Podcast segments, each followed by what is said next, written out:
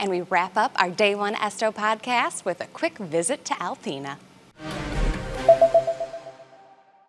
And our guest on this podcast, we head to Alpena. Mary Beth, how are you, my friend? I'm doing great. We had a great drive down to Grand Rapids. Nice that ESTO is in the same state for us this year. Yes. Very excited to be here. This is my first ESTO experience. So when and I was going through like all of the workshops, I wanted to go to all of them. So I don't know how it's going to work out, but I'm I'm excited to be here. Well, we are excited to have you. And as much as I would love to start asking questions, uh, Paige now lives in Alpena, so I feel like she Near, should, yep, yeah, yep. you know, she should be the one to kind of start this one off.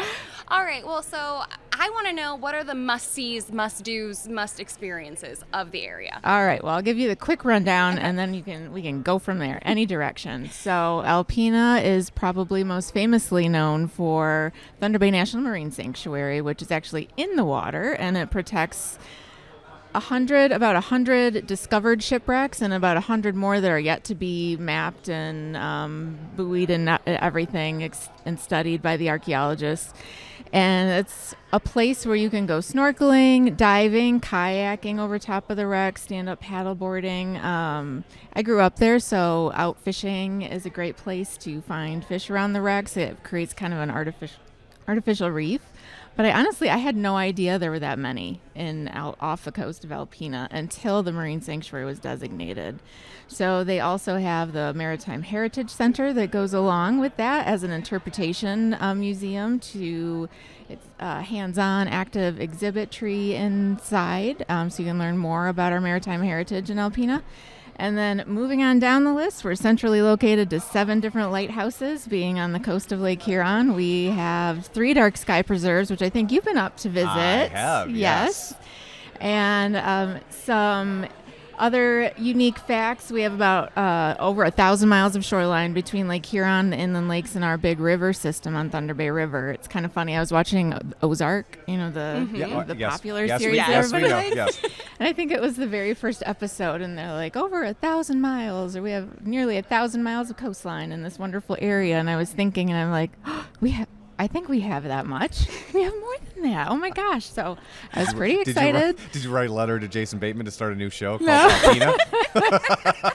I don't know that we have as much lon- money laundering opportunity in Alpena, but I mean, that's a good thing. So, um, you know, going on from there, we have over a th- one hundred miles of groomed trails for biking, hiking, um, bird watching, and then uh, fishing is another big thing that we do all throughout the area, all the way to Hillman.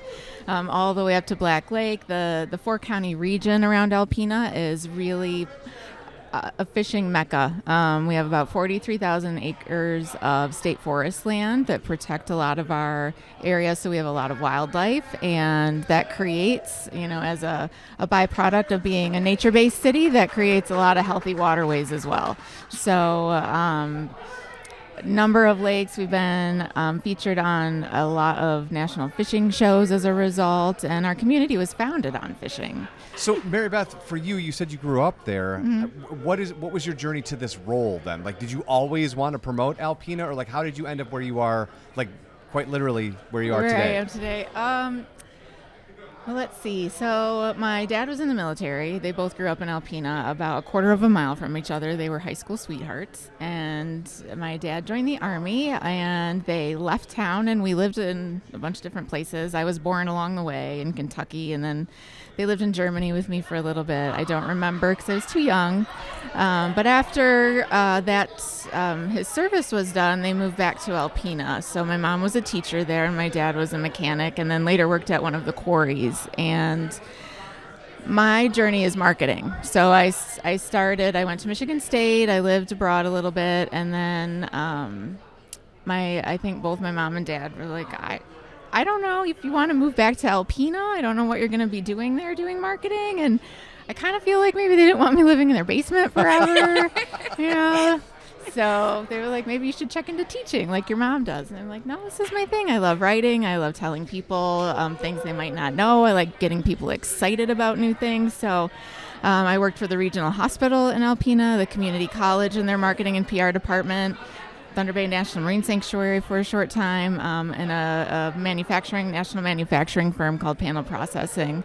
And at that point, my um, I was on an interview a few days, a few weeks ago, where they said, "Well, we learned that your husband was going to send in your resume if you weren't going to to the the, the tourism bureau." And um, so I just I don't know. I've And he said, "You're this is this is it for you. You love your community." I had been doing um, a local kind of grassroots effort to get people excited. This was during the the last recession, so when things weren't as good, um, and I and I thought, well, one of the things that every citizen can do is just have more self-confidence about their community and pick out the things that they really enjoy about living here, because our, Alpena has a wonderful quality of life. And being surrounded by so much water, it's almost, um, we have everything that every other community has, but being surrounded by so much natural beauty, it almost makes every day a little bit less stressful, because as you're going to your next meeting, you pass by the wildlife sanctuary and you can see swans swimming, you could take a kayak ride on your lunch break, you have lunch at the at the park and watch the birds. Um, it, it really is a lovely city. It's full of outdoor adventure, but also just enough, you know, peaceful relaxation areas. Um, and as as you're probably learning up there, we're kind of nicely isolated from what you would call bigger city living. Oh, absolutely. Less traffic. Yes. Yeah, we still have all the amenities, but I, that's the best of both worlds, in my opinion. Yeah. um, one thing that I haven't done yet is it's the sunrise side, and I have not seen a sunrise over Lake Huron yet. Oh my gosh! Well, I can help you with that. But yeah. It's worth it, right? Definitely. Yeah. Uh, it was uh, it was really funny. So I know you had come up for the dark skies, yes. And there was another um, time where we had M Live. Um, we had you guys up, and you were doing some video um, shooting for us, and we wanted to get all the things, every single thing that was, you know, super important about Alpena, our greatest assets, the things that um, visitors just really love. So that meant getting up to watch the sunrise at five thirty in the morning. And then I didn't really think about it because this was our first time with this really intense itinerary. We ended the day at a park with the dark sky, which went to like after midnight. I was like, oh, oh gosh, maybe I should do this on different days. I'm getting a little, t- a little tired. How are you guys doing? Everybody was a trooper, but it was like, oh, we're the sunrise side and a dark sky community. So, and the dark sky experience was inc- I wanted to do it for a long time, and it was incredible to actually be in a space like that, because, you know, you said it feels like it's less stress because you're surrounded by nature, but but science is showing that it's quite literally less stressful when you're in yeah. and around nature. Mm-hmm. And then you don't quite realize when you're surrounded by lights and technology and buzzing all the time, when you go to a place where that's not even a there. factor, right? It's just not even there. Just A, how quickly you can see things you've never seen before in your life. Because even without yeah. the camera, I was seeing parts of the sky that I just had not seen. And for those who are listening and haven't seen the video, it was during Neowise, so it's literally raining meteors for the entire night. And you're seeing a lot of that stuff with your naked eye for the first time. It's It's an absolute. If you visit Michigan, and I know I'm doing part of your job right now, but like, if you keep if, going. if you visit Michigan or if you live in Michigan, that has to be on your bucket list to check it out, on, if only once, because it's, it's an just experience. It's such an experience. And even though I I grew up there and I lived out, um, we lived on a, a horse cattle farm. Um, at night, it was very dark, and sometimes we'd go out and we watched the northern lights at home and.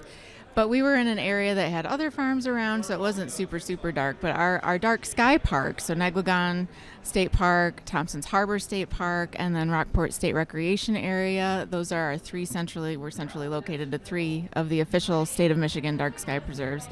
And I remember the first event we did at Rockport, it was during a meteor shower, the Perseids, and we did um, a twilight yoga uh, at, at Rockport. Uh, along the beach, you could hear the water. It was really spectacular. And as we were finishing up and, you know, laying, laying down and facing the sky, there were meteors going across. It was, there's nothing else like it that I had ever experienced in my life. So when's that happening again? So I can sign up. Oh my goodness, that sounds so amazing. So actually coming up, Um, if you you can find information online if you want to Google it, but the Perseid meteor shower, I think, peaks next weekend. Yep. Uh, but you can see it before and after. They go on for quite some time, the meteors. Um, so yeah, anybody who's interested in coming up, those parks are open for that experience. And then we, you know, we have lodging in quite a few places that are open twenty-four seven to accommodate those that are going to be out late. Watching the stars. Absolutely. It's amazing how fascinating there are. And like the more you watch them, the more you see. It's like more keep coming out all night long. And they, not only that, but I, I feel like your eye just gets more adjusted to the yeah. lack of light, that you can now see things mm-hmm. differently by the longer you stay out there, you know? Yeah. Um, but a, yeah, it, it, you need to stay out there for a while. So don't don't show up at ten thirty and be like, we'll be out of here at ten thirty-six, oh, this kids. Was lame. Yeah. Yeah.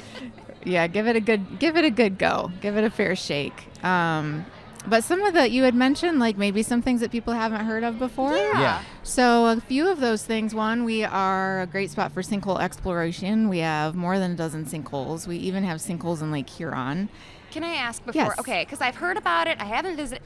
What, like, I know what a sinkhole is, but what can I expect to go see, a, like, if I visit a sinkhole, I guess? So um, some people call them sunken forests because you'll walk up on this... Um, hole in the ground, and it, it has vegetation growing down the side. Sometimes we were we have a lot of karst topography, which creates the sinkhole environment where there are different layers of rock. As it rains, some of the rock dissolves, and then once the underlayer is no longer holding it up, the roof collapses. So when we look down, we're looking at the, you know, the top side of a of a roof of what used to be a cavern. Uh, and, and you can uh, look in the bottom and see vegetation that isn't growing in that area. It might be growing, you know, like north oh, wow. of there yeah. because really cool. it's colder in the bottom usually. There are sinkholes that um, have water in them and fish. Uh, there are there is one place called Mystery Valley where sometimes it has water in it, sometimes it doesn't, and nobody really understands that's the, the process or why. yeah, that's the mystery. Yep.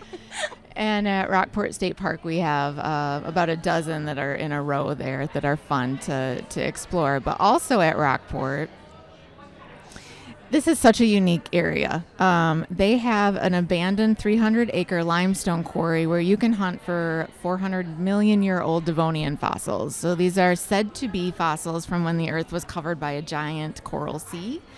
And uh, it's fun. We take people out just rock collecting. You know, there are a lot of rock hounds around around the Great Lakes, and to go into this area, it's it's mounds of rock left over from an old mining operation. And the reason why they had to kind of abandon it is because the rocks were too full of fossils, so they weren't good for their cement process that oh, wow. they were using. Yeah, so you literally trip over them. And I've taken people out for, you know, like, it's about a ten minute hike back, and we'll spend maybe half an hour, and I'll and I'll show them a few samples, and then we'll get going. And you can take up to twenty-five pounds home with you, so well, people will have them like in their shirts. They're like, I, I don't think it's over twenty-five pounds, but I'm gonna carry it back to the parking lot. And people just have so much fun. And then after a while, they're like, yeah, yeah, wow, you really do trip over them out here. Once they learn what to look for, it's it's a lot of fun. A fun for all ages, really. Yeah, and Rockport's uh, just a great spot all day, you know, all day into mm-hmm. the dark sky, right? Because you've got the water there to play with, and obviously you can go rock hunting. And then yep, lots of watch, trails, yeah. and they have a bat hibernaculum there, which I know. Wow. I have never heard of such a, a technological... technological word for, I still don't know if I got that right. Oh, good. We know what you're talking about. uh, there are three different species of bats that hibernate at Rockport in the old uh, mining tunnels. So uh, one of our local four H programs helped make some grates to cover the tunnels because people were going in just to, for fun exploration and disturbing the bats. But because there's a, such a significant amount, and I asked what a, what a significant amount of bats is, you know. It's a good question. It's about one hundred. Okay. I, that's significant, yeah. yeah. But three different varieties, and they hibernate there in, in the wintertime. So um, because bat health is really important, they're nocturnal um, pollinators, and they help control a bunch of other, you know, species populations. Um, this was considered such a significant area for it that they've built it into the park, and there's signage, and the bats have a safe place to go, and... There are also shipwreck. There's a shipwreck off the coast, uh, an old mining village, ghost town. There's so many things I, I mean, still need to experience. Yeah. I can't wait. Well, and, and you're you're being you're like underselling a little bit. The the shipwreck is literally like eight feet. It off. Is. I mean, it's like right there. It is. It is. Um, the first time I, I learned about the shipwreck was when I was with my husband, and we were on a jet ski, and it stopped working right over top of the shipwreck. And at that time, I was like, oh, my goodness, we're right over the shipwreck. And it was a little spooky. Um, but then uh, I've been back a number of times. I think the last time we, we paddleboarded out and then snorkeled over top of it. Um, and it's just really fun. And that's just one. There are so many shallow shipwrecks to explore there. So you are here for the first time at ESTO. You know, what what are you looking forward to? What are you hoping to gather out of the next couple of days? What is this? What does this look like for Mary Beth?